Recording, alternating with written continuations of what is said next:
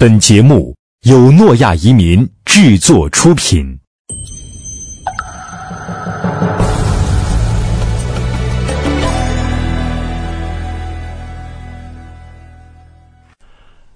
各位移民沙龙的听众朋友，大家好。呃，我们的这个电台呢，有一段时间都没有更新了。呃，但是呢，也有一些对移民感兴趣的听众朋友在加我们的这个微信的平台、微信的公众账号。呃，非常感谢各位的支持。我们以后呢，争取能够嗯每周都能够有一期节目来更新给大家。那今天呢，我们主要讲一下匈牙利的投资移民项目，因为最近这个项目呢，可能是近两年啊非常火爆的一个项目了，可以说是我们现在移民行业的一个黑马的项目。今天呢，我们就详细的介绍一下呃这个匈牙利的移民政策。其实这个政策呢，最早的时候是在二零一二年的时候，呃，一一二年的年底吧，匈牙利的政府开始进行筹划。那么，在一三年的四月八号那天通过的法案，到中国这边呢是四月的十八十八号，在匈牙利的北京使馆召开的发布会，呃，当天呢就是宣布正式的启动。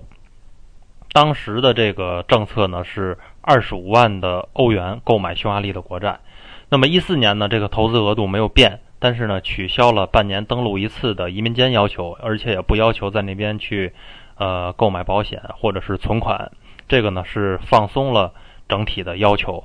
那么到今年的一五年，呃，二十五万呢开始涨到了三十万投资款，那么发行费呢是仍然是四万欧元，呃，增加了一个五千欧的律师费。它的这个名额上呢没有变化，呃，第一年呢是一千的配额，就是一千可以容纳一千个吸纳一千个家庭。那么去年呢，呃，上升到了两千，到今年一五年呢降到了一千七百个家庭。其实这个呃，说到这个配额呢，前两年基本上都没有用完，因为这个项目呢刚刚开始，它需要一个接受的过程。那么到今年呢？呃，我们预计啊，很有可能会达到上限，因为去年呢，根据我们去年的数据，大概申请的人数就达到了将近一千七百个家庭。那么到今年呢，如果说限额是一千七，那其实很呃很有可能会达到上限的。匈牙利移民呢，大概的发展的历程就是这样。呃，具体的政策呢，非常的简单。呃，大概呢就是分为三点：第一呢，就是投资三十万欧元购买匈牙利的国债。五年之后呢是无息返还。第二呢是投资之后，大概一到两个月吧，我们就可以先获得一个五年期的居留卡。那复申请呢是三年期。呃，然后这个呢也没有影响啊，因为我们获得这个居留卡之后的六个月就可以转为永久居留。那第三点呢就是主申请人要年满十八周岁。呃，当然还有一个呃条件呢，就是要我们要提供一个无犯罪的证明。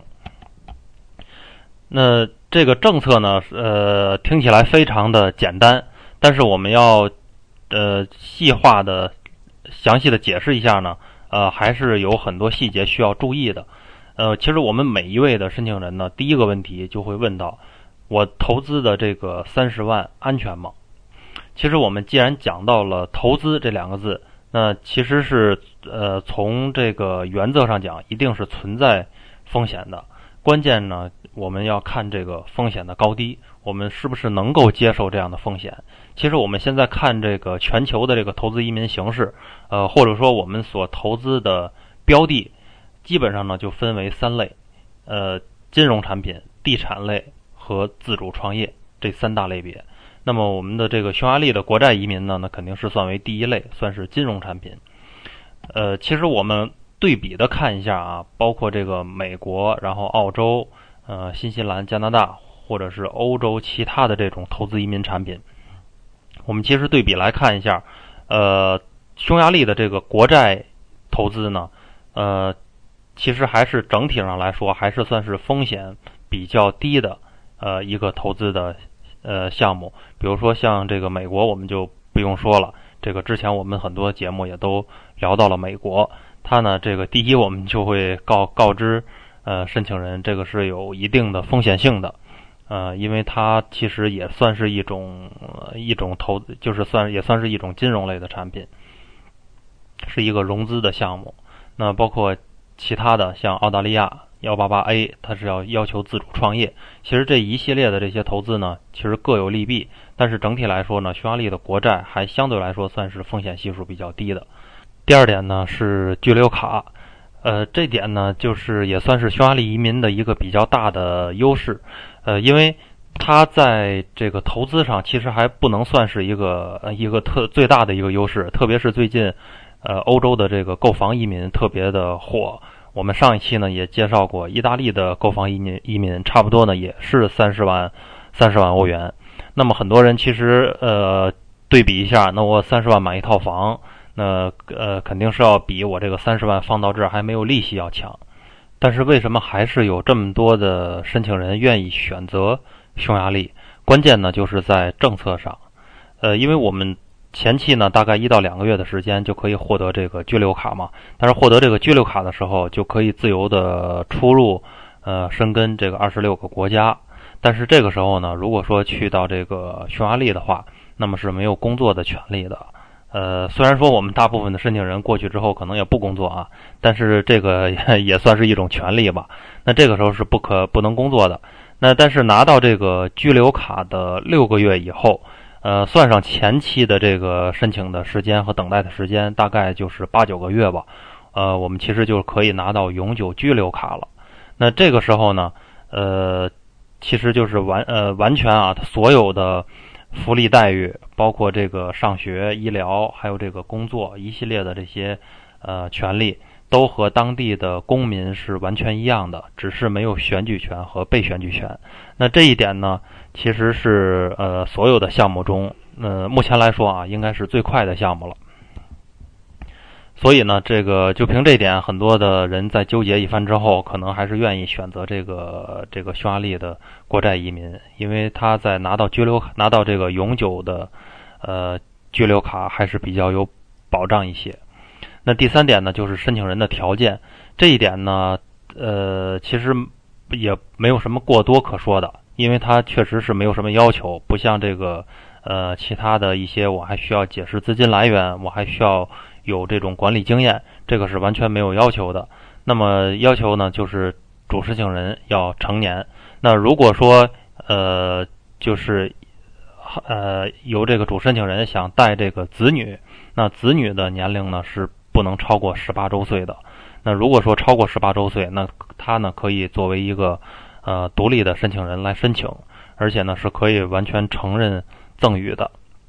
呃，这一点呢，包括这个资金来源这方面啊，它是完全不需要呃不需要证明的。呃，其实从现在呢，今年就比去年要求的文件可能会更多一些。我们需要简单的叙述一下这个投资人的履历、他的经历，我们需要大概的说一下他的资金的来源是什么。